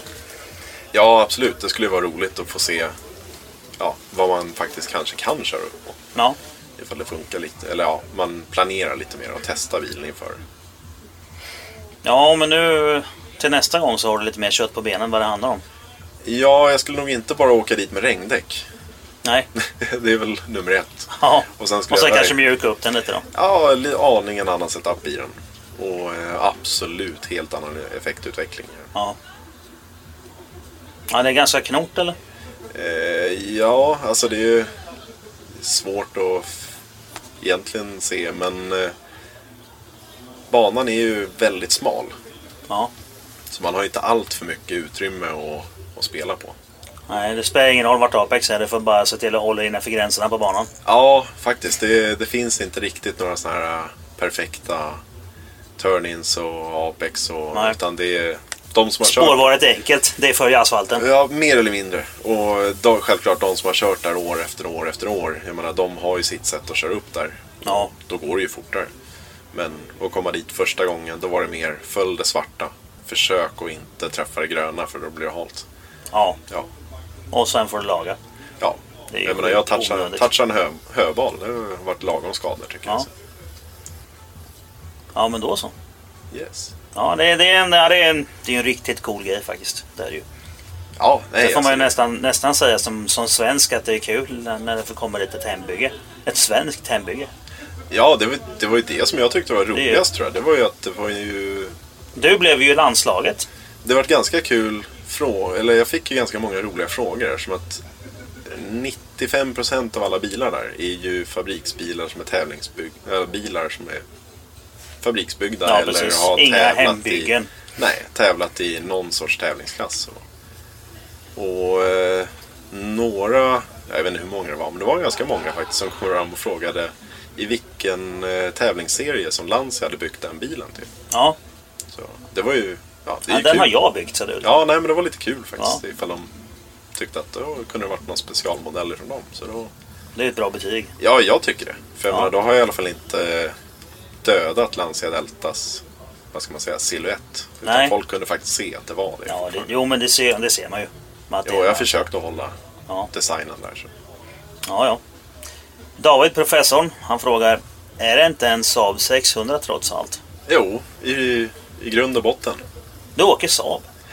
Eh, det är Och jag, Toyota. Jag tänkte säga, jag har aldrig ägt en Saab. Tyckte jag. Men eh, det är väl som man säger. Det är väl så. Du åker, du åker en Saab med Toyota-motor. Ja. Det låter, Alltså- ju, det låter ju inte så superspännande egentligen. Det låter ju inte så snabbt. Nej, det gör det inte. Nej. Men eh, ja, det är ju den ballaste Saaben och den ballaste Toyotan som är kombinerade. Ja, eh, tackar, tackar. Ja. Det blir ju så. Ja. Johan Lundqvist frågar Varför vart det Lancia? Och då har vi nästan gått igenom lite. Ja, det var väl det jag gick in på först. Det var Ja. bara på grund av att eh, jag ville ha något lite eget annorlunda. Ja, en fyrhjulsdriven turbobil som ingen annan hade. Ja, i alla fall, jag tror jag var nummer sju med att få hem en sån här. Ja, ja du importerade den själv. Ja, eller det var en eh, firma som tog hem två stycken från Italien. Såldes de i Sverige? Nej. Nej. Eh, nej, det tror jag. Nej, de såldes nog aldrig i Sverige. Nej. Det var bara eh, Lancia, Saab Lancia som såldes i Sverige. Ja, det kan jag tänka mig. Och sen eh, försvann de nog. Ja. Nej, så han tog hem två stycken. Så eh, jag tror att de kom på någon trailer så här mitt i natten. Och jag och brorsan vi åkte dit och var där sju på morgonen och röck i dörren. Så han hade, ägaren hade inte ens sett dem själv. Han som ägde företaget. Jaha. Så det var vaktmästaren som släppte in oss. Och vi fick ju gå igenom bilarna där i lugn och ro. Och välja mellan en med taklucka och en utan. Och annars var de identiska mer eller mindre. Ja. Så ja, då bestämde vi oss för en. Och ja, åkte därifrån. Ja. Tyckte Så var det med det. livet var eh, grymt bra. Ja. Köpte en, en hög med problem för hur många tusenlappar som helst. Ja, just då var de ju faktiskt, om man säger... Nej, jag ska inte säga billiga. För att jag menar, jag var ganska ung. Och jag fick Ja, det är mycket pengar. Ja, det var ju mycket pengar då. Verkligen. Mm. Eller det är ju fortfarande mycket pengar. Men eh, det var ju lån för hela slanten och bara... Det var Ja. bara att jobba mer och betala av. Ja, det är det är så det går till när man är i den här åldern. Ja, ja. Det är så. Uh, ja, nu är inte du så familjär med, eh, med onroaders, men eh, Ludvig Kleman frågar vad du tycker om Anna Boks insats i Biggest Loser. Vilken bok är det? Anna Bok. Anna bok? Ja. Hennes insats i Biggest Loser. Eh, Där Anna Bok är lite av en gyllene tråd i onroaders. Okej, ja. Ja, ja, hon är- nej, jag ska väl inte säga att jag... eh, Jag, jag vet inte om jag har sett Biggest Loser. Nej, men då så. Jag har sett reklam om det. Ja, ja, ja. Det har jag gjort. Ja. Men nej, jag, nej, jag kan Nej. fan inte eh, yttra mig om det. Nej, nej men okej, ja, men då så. Men hon gjorde säkert en superbra insats. Kanske, jag vet inte. Troligtvis. Ja, Ja. ja eftersom att han frågar så. Ja, ja, ja. Det, det där är lite av ett internskämt. Ja, ja, ja. Men eh, sen nu framöver när du kommer börja plöja igenom lite poddar. Så kommer... eh, Då kommer du fatta poängen. Ja, okej, ja. Ja, ja. det nej, är men så. det blir bra. Ja. Eh, Anton är här igen och frågar vad har varit en överraskning i uppgraderingsväg som har gett mer än vad du trodde? Eh, växellådan. Ja. Absolut växellådan. Eh, körde ju H-låda med Suprans V160. Mm. Och sen eh, var väl, ja, det var väl lite sån här H-låda. Någon gång ibland så missar man väl någon växel. Tyckte Ja. att det där var jobbigt. Jag hade aldrig sönder den, men eh, och sen lite synkringar som skorrar och sånt när man försöker att växla fortare än vad en synklåda tycker om. Ja. Eh, Så då gav jag mig fasen på att jag skulle ha en seklåda. Mm. Eh, Så kämpade ihop och lyckades få ihop till en Cellholmslåda. Mm. Deras femväxlade MPG Mm. seklåda. Och det är nog den bästa investeringen jag har gjort i bilen faktiskt. Så att där, eh, inte bara växlingarna är ju supersnabba. Ja. Och eh, ja, det känns i alla fall som att man har mera koncentration vid inbromsningar och accelerationer och sånt. När man slipper hållådan. Mm. Och eh, sen är det ju självklart, det är ju en sån. Den verkar ju tycka om hur mycket som helst. Ja, den är ju sjukt ball. Vad jag än gör åt den här växellådan, alltså vad jag än piskar den med, så verkar den skratta åt det. För varje gång vi tar isär och tittar på den och ska serva den så är det ju, det är ju aldrig ett bekymmer med den. Nej.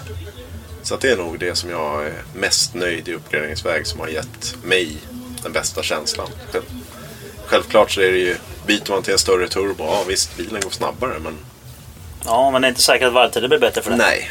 Eh, många gånger så går det ju fortare på rakan och det spinner mera. Ja. Men eh, du bromsar tidigare och det går i slutändan inte mycket snabbare. Nej. Men växellådan är faktiskt det som jag är mest nöjd med. Kul. Så vi får se. Nu håller vi på att utvärdera nya bakaxeln ifrån dem och den, än så länge så känns den väldigt Ja, bra. för det är någonting du har på test va? Ja, vi håller på att prova ut den. Det här är andra tävlingen med den. Mm. Eh, Eftersom att vi har eh, raserat jättemånga axlar. Jag tror det är fem stycken nu. Okej. Superaxlar. Eh, Så Vad är det som eh, tuggar sönder då? eh, det smäller lite kronhjul och pinjonger. Ja. För de verkar inte tycka om snabba seklådor. Nej. Så där har det gått lite axlar. Och sen har jag spräckt lite, alla spräckt av ett diffhus till HKS-bromsarna. Och sen en brände jag upp nu. Så jag kände att nu får det vara nog. Ja.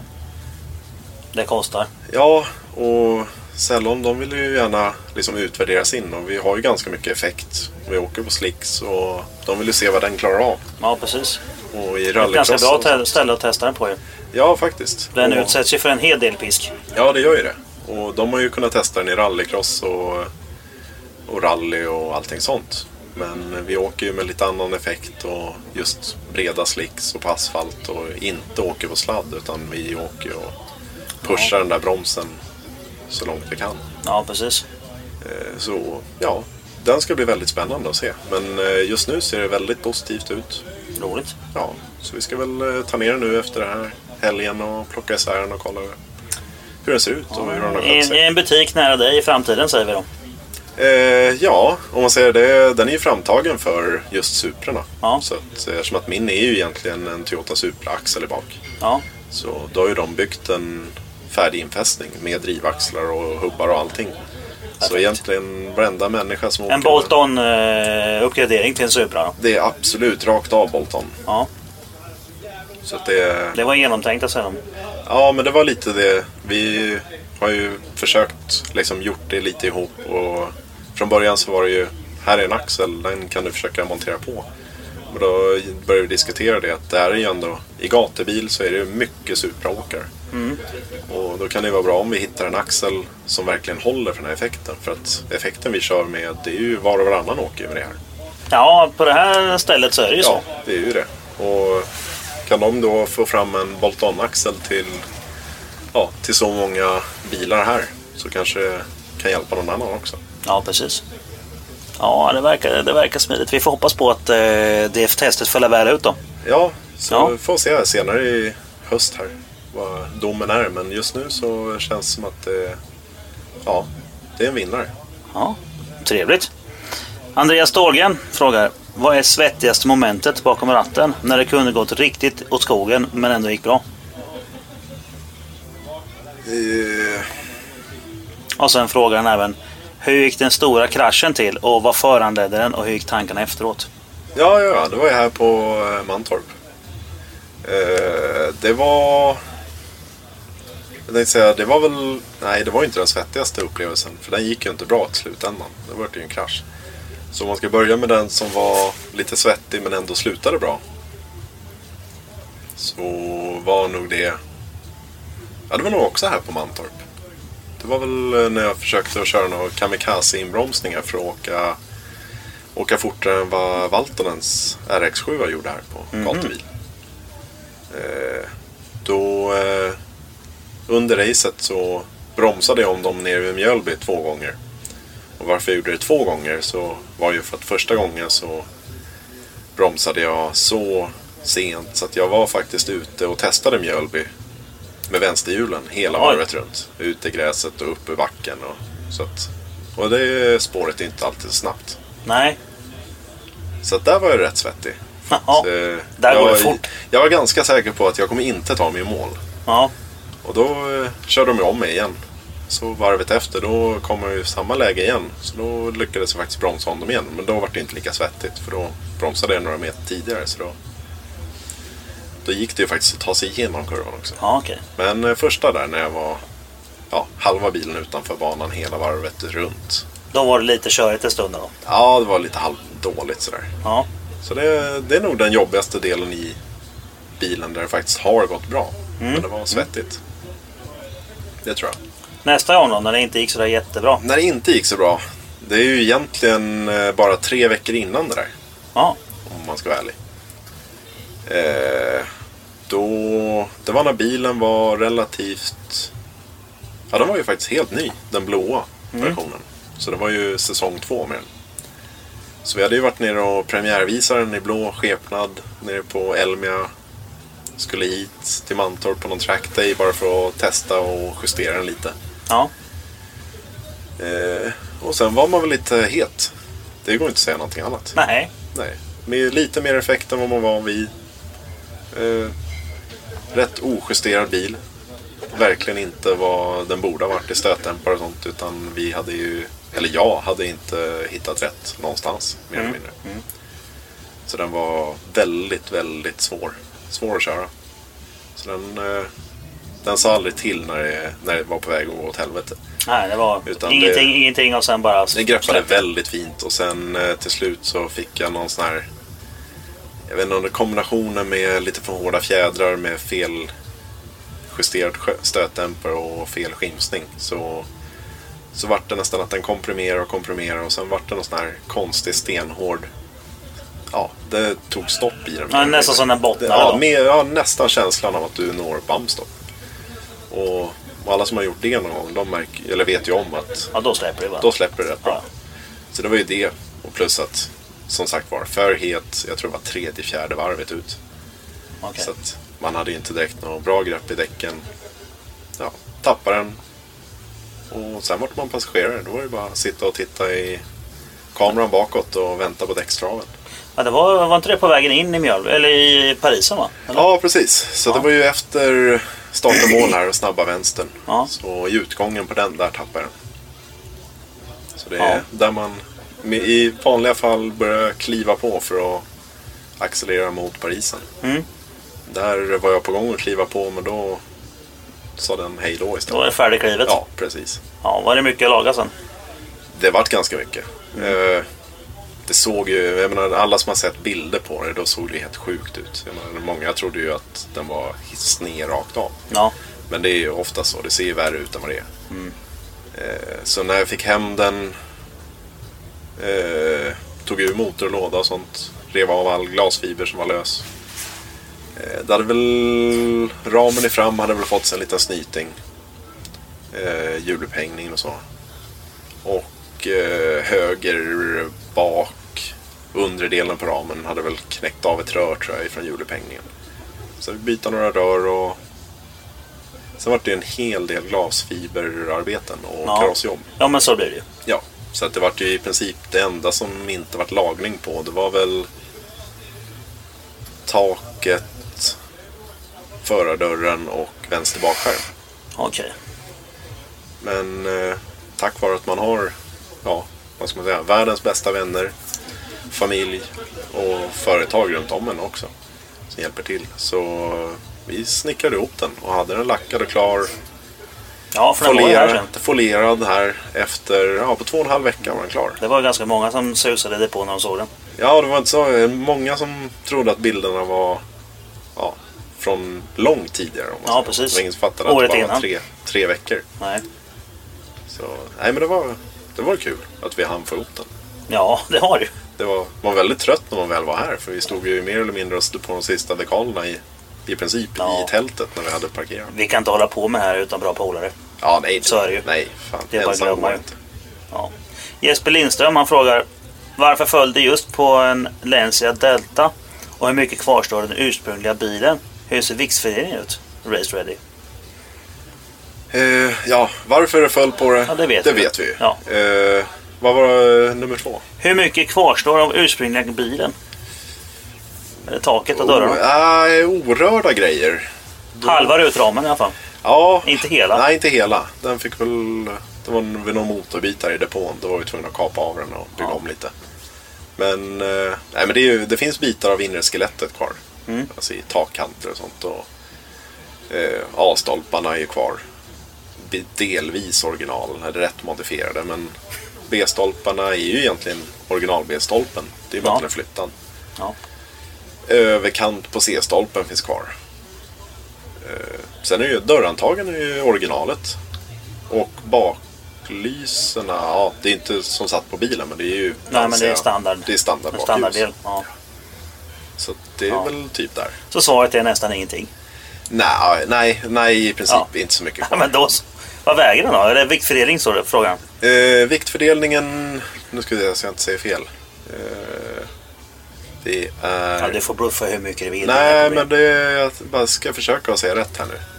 Ja, nu kan jag inte säga helt hundra faktiskt. Vi har ju ändrat lite vikter och sånt. Men förr så var det 49-51. Så det var 51 i fram, 49 bak. Okej. Eh, nu har vi ju faktiskt lättat lite på olika ställen så jag ska inte säga vart, vart vi har hamnat för nu har jag inte gjort någon call rate här inne. Nej, men så var den sist du kollade i alla fall. Ja. Ja, det är det svarar lika bra som vanligt. Eh, sen kommer Daniel Lundin som frågar min gamla paradfråga. Som jag alltid tar med även om ingen annan ställer den. ja. Skönaste garagetabben? Skönaste garagetabben? Ja. Ibland när man håller på så att smeka så gör man ju alltid någon sån där tabbe som man tänker efteråt att oh, man bara suckar. Ja, Jag tänkte säga, det är ju... Man har ju gjort så många sådana. Ja, Alltså när man, vet. står, när, man står, Ta en bara. när man står mitt i natten och så. Ta en i högen bara. Jag tänkte säga, jag funderar på någon sån här konstig. Jo, men jag har faktiskt eh, skruvat ihop bilen mitt i natten. Dock innan det var den här versionen, det fortfarande var Lancia Delta. Mm. Eh, skruva mecka som en dåre och byggde upp en motor och en växellåda. Och fick för mig att jag skulle stressa iväg på någon träff. Ja. Tyckte att jag är 100% klar och ställer ner den på backen. Rullar ut utanför grinden och mer eller mindre tappar högersidan av hjulupphängningen. Nästan stillastående. För att Ja. jag hade ju glömt att skruva fast mer eller mindre hela hjulupphängningen. Bärarmen på högersidan. eh, hade väl mer ja, jag tror att det var någon sån här skruva i för hand. Jag ska bara gå och hämta verktyg. Ja. Oj, jag är trött. Jag tar en kaffe emellan. Och sen, nu är jag klar. Det där är en riktig sån. Jag tror, men jag kom inte så Riktig långt sån var. Ja, det var verkligen sån här, Ja. nej, backa in och göra om det där igen. Hoppas ingen såg. ja, nej. Ja. Nej, man bara känner hur ena hjulet sticker åt sidan. Så. Ja. Nej, det är... Jag ska inte sticka under med stolen med att det är... Man Nej, gör men sånt. eh, alla gör sånt. Ja, alla gör sånt. Och det är, det är en historia som är rolig att berätta. Ja. Ja. Nej, jag det, jag det tappade taket på min en gång. Så Ja, att, det, ska inte det sitta fast? jo, Jo, ja. precis. Men den stod på släpvagn. ja. Ja, jag hade byggt bur. Ja. Det är så. Karel berättade när han eh, blev knockad av en dörr som han hade haft liggandes på taket på sin E30 som han fick i huvudet när han skulle resa sig upp. Ja, jo. Ja. Ja, nej, sånt händer. Och sådana saker. Ja, det är... Skit händer. Ja, ja, absolut. Ja, det är roligt. Det är roligt. Eh, värsta avåkningen då? Ja, det vet vi väl egentligen Ja, vilken det är ja, ja, nej, jag har inte lyckats med något värre än den än. Nej. Eh, förhoppningsvis blir det ingen närmsta Ja. framtiden. Så. Vi skiter i att göra något Ja, värre. ja, jag orkar inte. Ja. Jag har inte tid. Joakim Westman frågar, när gick det senast över vertikalen? Jaha, Joakim ja. Eh, ja, Det känns som ett internskämt här. ja, lite internt. Det var bara för att, eh, jag kan säga, vi hade någon... Eh, det var nog, ja men det var väl Alive-tiden. Så hade vi en träff där vi bor i Åkersberga. Och där jag ställde upp trailern och tältet och sånt och så hade vi bilträff på dagen. Och sen på kvällen så bestämde vi oss att vi kör lite party här. Så vi lastade upp med lite ljud och ljus och Roligt. Ja, det var skittrevligt. Mm. Och då var det Joakim, han skulle dricka rödvin och skulle toppa upp det här rödvinsglaset upp till kanten och så här, sluta gå över vertikalen när det liksom börjar vika runt på glaset. Ja. Så här, sluta toppa, du kan ju bara Ja. drick ett halvt glas i taget så Ja, precis. det jättebra. Så det där tycker jag han fortfarande är roligt. Ja, jag förstår. Göran H. Karlsson frågar. Favoritbana du har kört på och vilken bana vill du köra på som du inte har varit på? Eh, favoritbana, jag skulle nog säga, även fast det kanske låter konstigt, men Rudskogen är nog den som jag tycker är roligast just nu. Mm. Även fast det är den banan som har gett mig mest huvudvärk, för det är där jag strular mest för mig. Ja, fast Rudskogen är ju en ball bana. Ja, jag tycker den är skön. skithäftig. Ja, Och eh, just, ja, det är en sån här bana som har lite av allt. Mm. Så den, eh, den tycker jag är underbar. Jag hoppas väl på att man kan bemästra den banan någon gång. Ja. Men den är, den är fan inte lätt. Eh, och sen, sen är jag ju lite av en... Ja, jag tycker ju om Gotland också. Ja, Det är, det är en mysig bana. Ja. Eh, någonting man vill köra? Ja, Vilken som helst. vilken som helst. Ja. Spa är ju egentligen den här man skulle vilja se hur hur länge Ja. man vågar hålla järnet ner Ja. i svackan. Jag har ju åkt eh, 993 turbo och så upp med puppan Ja. på spa. Och det är ju ja, det är en häftig bana. Jag, jag har aldrig varit där. Jag har försökt att hitta filmer och sånt där man verkligen ser lutningen i den här backen och det. Men Ja, det är, men det är stört. ja, Det är det. jo, jag kan tänka mig. Det är det man ser det bäst på faktiskt. Om du tittar på eh, depågaragen längs med raka ner mot eh, Orouge. Ja, jo. Om du tittar på gara- depågaragen så ser du att de går som en trappa ju. Ja, jo. Ja, ju- och då, då, ser fattar- man då att man det lutar bra är. där Ja, alltså. Det- Nej, så där skulle det vara. Ja, det tror jag nog att den banan som är ja, inom, vad ska man säga, räckhåll. Ja, ja. Som jag skulle verkligen, verkligen vilja prova. Ja men låt fantasin blåsa iväg. Vilken, vilken, men du har säkert kört någon skön bana på tv-spel någon gång eller sett på tv någon från race. Eh, om man säger... Fasen heter den då? När man sitter och nöter V8 Supercars. Eh, du har ju Mountainbanan. Eh, Ja, den som har de här ja, det är ju mer eller mindre gräsräckena på sidan. Det är ju berg egentligen. Ja, det är ju, du kör ju över Ja. eh, berg, Ja, berget upp och ja, jag vet vilken du menar. Jag vet inte vad den heter. Nej, nu står det still i huvudet Ja. Jag för tycker det är ju- skitball, men det, fin- det är Den är som, som nedgrävd i marken ju. På, alltså upp över berget med, med den, träd och grejer och sånt. Ja, jo. För kör du i räcket där, det, det flyttar ju inte på sig. Nej, nej, det är mycket betongkanter. Och, Ja. Så att där, det skulle vara tufft. Och, den tycker jag verkar skithäftig. Och spelet på slutet där. Man håller mer eller mindre järnet ner från den långa, långa, långa nedförsbacken. Ja. Och så ska man försöka hålla den där högen, snabba högen. Ja. I tv-spel så eh, vågar man ju. Jaha. Skulle man våga i verkligheten, det är ju det. ja, det tror jag inte. Det blir så mycket dyrare då. Ja, det det. Ja, ja men det, var, det tyckte jag var bra. Emil Rosberg frågar. Vi som har följt dem på live undrar nog hur det kändes från, eh, hur det kändes från början av bygget jämfört med nu. Från liten satsning till denna cirkusen. Eh, ja, alltså... Ja, vad ska man säga? Liten satsning. Alltså förut så... Jag la ju ner säkerligen mer tid och energi på den när jag byggde den. Mm. Alltså än vad jag gör idag. Jag menar idag så... Nu är ju bilen vad den är. Självklart så man lägger man ju massa timmar på den fortfarande. Ja, Eh, inte lika stora grejer nu. Nej, nu slipper man de där jättegrejerna hela tiden. Eh, och sen är ju det att vi har ju haft väldans tur. Eh, som de skriver också, cirkusen. För det är ju lite vad det, vad det blev här ett tag. Eh, och vi har ju väldigt många bra samarbetspartners och sponsorer. Och, och jag har otroliga vänner och familjemedlemmar som hjälper till. Mm. Så att eh, de gör ju att livet är lättare. Ja, men det är skönt. Ja. Så jag måste nog säga att... Ja, alltså jag, jag, jag vet inte vad jag, egentligen vad jag ska svara på det. det. Visst, det blir mer och mer cirkus av det. Men det är, det är så fruktansvärt roligt Ja. fortfarande. Jo, det blir mer och mer som ska röra sig men, men alltihopa får ju mer moment samtidigt. Ja, så är det. Så det har ju mer levande kraft också. Ja, självklart så är det ju... Förut så var det väl lite lättare. Jag menar, då körde man... Ville man köra en trackday då man gjorde det och så Ja. var det bra så. Ja, nu blir det mer press. Självklart så är det mer press. Sponsorer gör ju att det blir press också. Man vill ju prestera och visa att man inte liksom viker sig och bara lägger sig platt om det Ja. inte går som man vill. Så att, eh, det är väl klart, det finns många tillfällen när jag har känt att vad fasen håller jag på med? Ja. När, det, när man står och är dödstrött och man orkar verkligen inte skruva mera och man orkar inte laga någonting. Och, men eh, när man väl kommer hit och ska köra så är det ju faktiskt värt det. Ja, jo, så är det. Det är jag brukar säga det att man sitter så här. Men när man börjar rulla ut ur depån, ut på rakan, Ja, då är det värt så försvinner det. Då är det bara Ja, värt det. Absolut. Ja, jag håller med dig.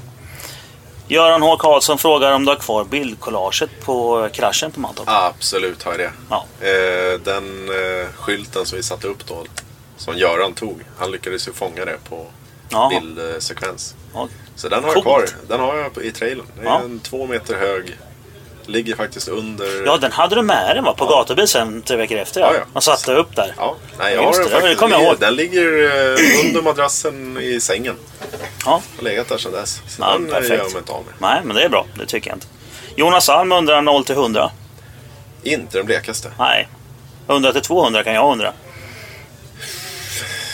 Eh, Det är lättare att ha- logg på. ja, jag, jag ska säga att jag har nog ingen kontroll på 100 till 200. Kör du ifrån Rickard 100 till 200?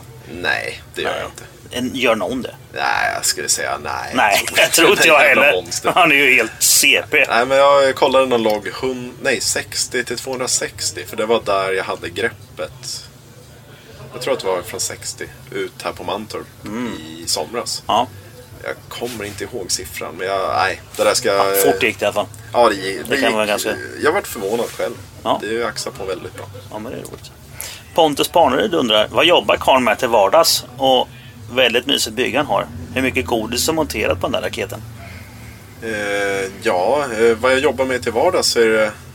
Eh, när jag började bygga bilen, då var jag servicetekniker för ett företag som hette eh, Sultse Metco. Idag heter de Earlycon Metco. Och det är, man jobbar med termisk sprutning med ytbeläggningar. Så att då åkte jag runt eh, i Skandinavien och servade och installerade sådana maskiner. Eh, I dagsläget så det händer att jag gör det fortfarande fast på konsultbasis.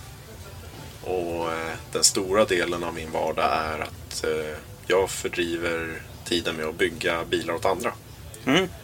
Så att, ja, det byggs modifierade gatbilar till tävlingsbilar och Så nu är det LSR som tar upp din tid egentligen? ja, precis. Och så någon gång ibland så får de hyra in LSR för att du ska åka och jobba? Ja, Ja. så får jag komma ifrån verkstaden en stund. Det Ja. kan vara bra ibland. Ja, ja men det, det låter som ett, en stund. Ja. Ja, det tycker vi om. Eh, Patrik Hallberg undrar, krypkördepån, vad har det för betyg? Eh, det lät inte alls roligt sist. Eh, krypköra med en sån här bil är väl aldrig roligt. Nej, inte med dagringar heller. Nej, ja, det blir lite slagigt och bankigt. Och, Ja, Men eh, ah, den är, nej, den är inte speciellt rolig att krypköra i depån. Det ska jag inte säga. Nej. Man vill helst bara liksom komma iväg och hålla sina 50. ja. För under det så är den inte så himla kul. Idag åkte jag med Tobbe Olofsson och var ute och driftade lite. När vi kom in i depågatan så höll han den på sin stora handbroms. Ja, För att hålla tryck.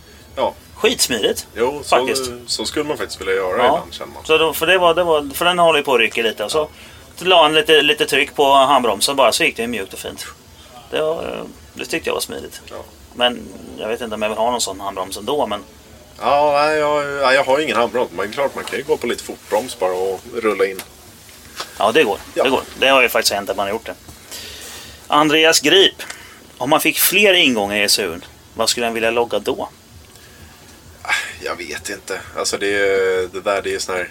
Jo, jag skulle vilja ha eh, alltså, temperaturmätning på bromsskivor, däck. Ja, Jag menar, det är ju, vem vill inte ha det? Jag skulle Ja. vilja ha eh, alltså, distansmätare fram, bak så man ser vad som händer från asfalten. Nu har vi stötdämpargivare så det behövs egentligen inte. nej.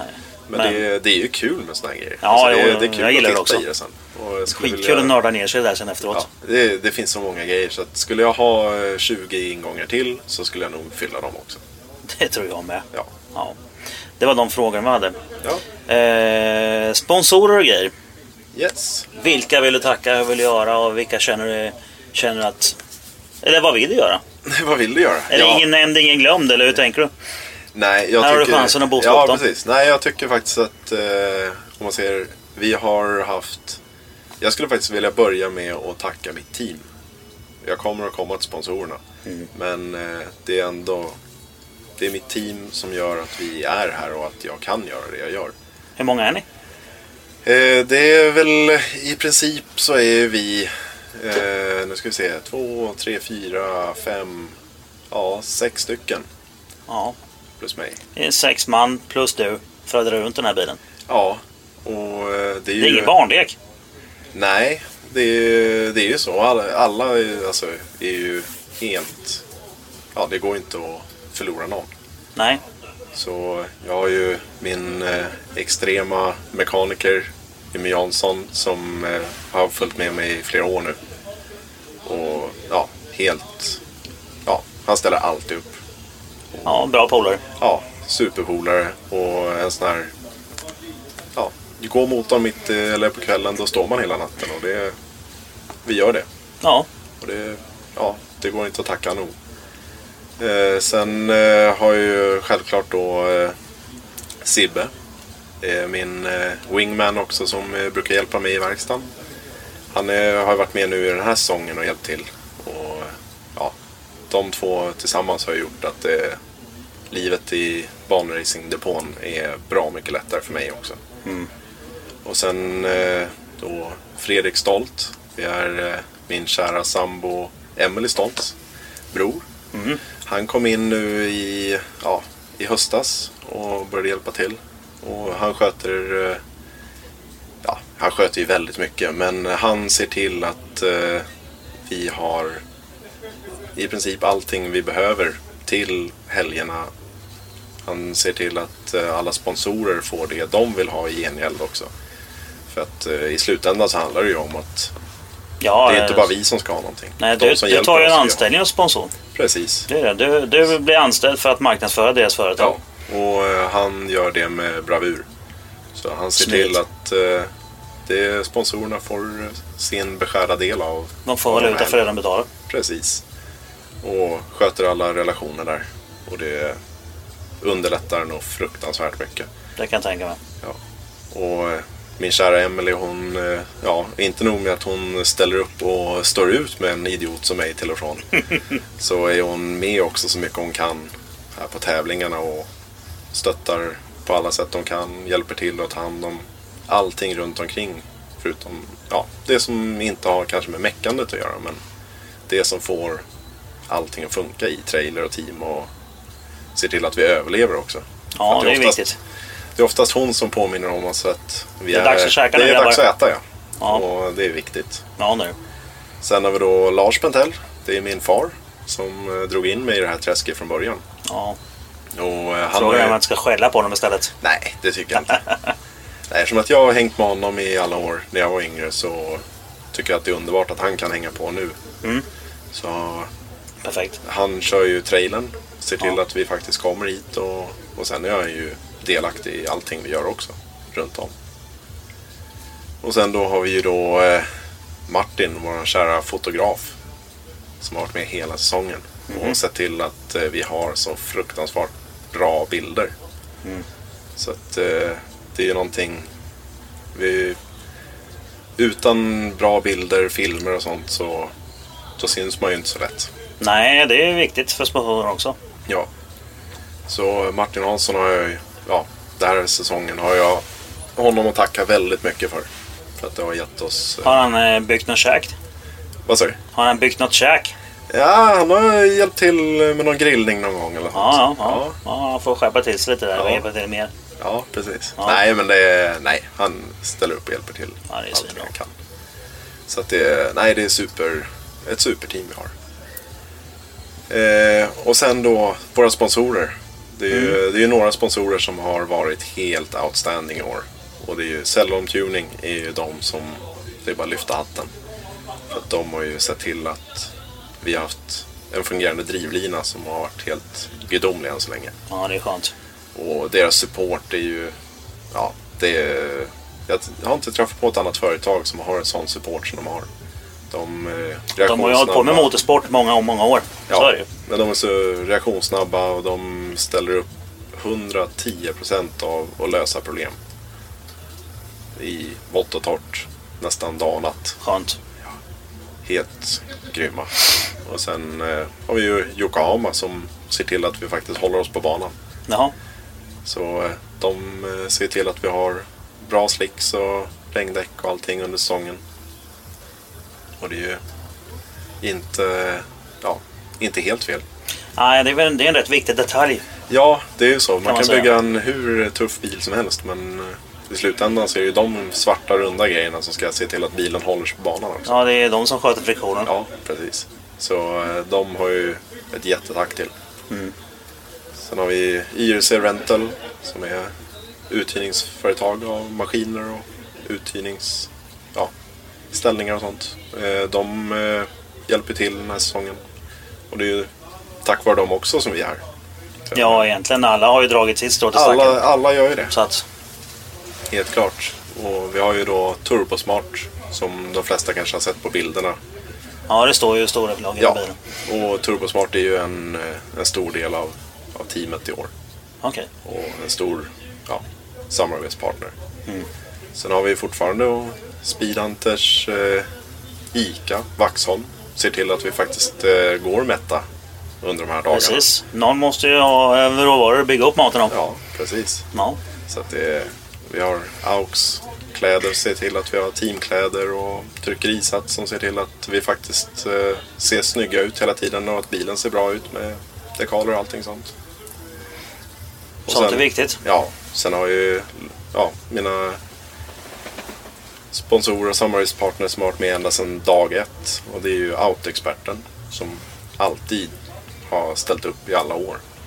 Även till och med från när jag var en gatbilsåkare till idag så är de fortfarande med och är hjälper till och stöttar. Och det är superroligt efter Ja. så många år. Och så Fagers bilservice som är också en sån här som man kan ringa till när som och få hjälp med allting från däckskrängningar och reservdelar och allting. Och såna Alter-lego som ser till att vi får alla frästa och svarvade grejer gjorda. Mekanisk verkstad. Ja. Det är någonting som är... Mm. Ja, det går ju åt det med. Det gör ju det. Det Ja. går åt eh, fruktansvärt mycket sånt. Ja, det är, det är ingenting som är färdigt. Nej. Och sen då har vi ju Max Tuning som eh, har gjort eh, ett jättejobb till att ja, få till styrsystemet. För att eh, i år så vart det ju lite special med paddelväxlingar och sånt. Och, så det har vi ju fått ihop. Det blev några timmar i bänken. Ja, det har blivit några vändor i bänken och, och sen supporten vi har fått är ju fruktansvärt bra som alltid. Och, så att det, ja, utan, utan Max Tuning så hade vi inte tagit oss igenom den här säsongen heller. Nej. Nej, det går åt för att hålla ett sånt här projekt rullande. Absolut. Det är det. Mycket, mycket kunskap och, och tid. Och hjälp. Ja, ja. Ja. De som är mer nyfikna på bilen och teamet, vart tittar de in? Eh, det lättaste är väl egentligen i dagsläget så använder vi väl mest eh, Facebook och Instagram. Mm. Så då är det La Supra Racing. På både Facebook och Instagram. Eh, vi har ju egentligen ingen sån normal hemsida för det, det känns som att det är ingen som har tid att hålla igång det. Nej. Utan då är det bättre att ha ett snabbt flöde som hela tiden uppdateras. Och, Ja, det, det blir ju mer och mer så nu för tiden. ja, jag Så tror det ju. Ja. Ja. Och eh, La Supra är ju ett, en Ja. kombination av Lancia och Supra. Precis, det blev väl det lite halvt naturligt. Jag menar, tar man en Lancia och stoppar i Supra-grejer, då vart det en La Supra. Ja, det blev ju så. Ja. Ja, ja men då så. Yes. Ja, nej, men jag känner att vi har väl eh, gått igenom historien nu va? Ja, eh, det tror jag väl i alla fall. Ja. Och skulle det vara så att någon som sitter och lyssnar har några jättefunderingar och frågor så går det självklart att kontakta oss då via, Ja, via Facebook via eller så. Eller något sånt. Så. Ja. så försöker vi alltid att svara så fort vi kan i den mån vi hinner och, och har möjlighet. Så. Precis. Ja, men då så. Då eh, lägger vi ett avslut här och så får vi se hur det går sen i fortsättningen då. Ja, Ja, får vi ta en, kanske en uppdatering något annat år efter en annan säsong. Ja, får vi se vart vi står och vi Och får man titta tillbaka och Ja, se hur det precis. gick. Ja, det blir skitbra. Tack för oss ikväll då. Ja, tackar, tackar.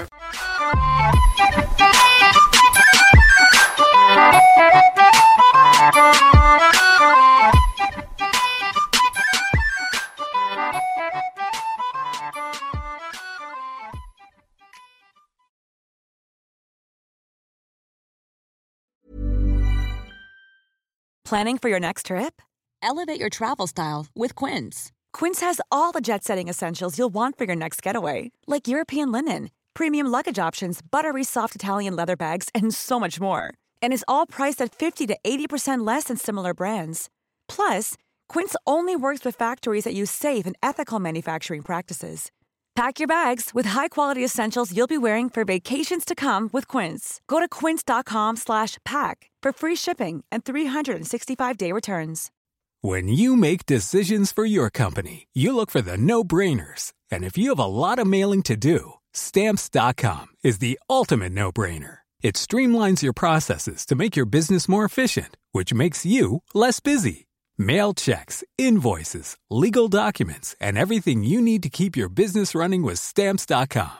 Seamlessly connect with every major marketplace and shopping cart. Schedule package pickups and see your cheapest and fastest shipping options from different carriers. With rates up to 89% off USPS and UPS rates. And with the Stamps.com mobile app, you can take care of mailing and shipping wherever you are. Make the same no-brainer decision as over 1 million other businesses with Stamps.com. Sign up with Code PROGRAM for a four-week trial, plus free postage and a free digital scale. No long-term commitments or contracts. That's Stamps.com. Code PROGRAM.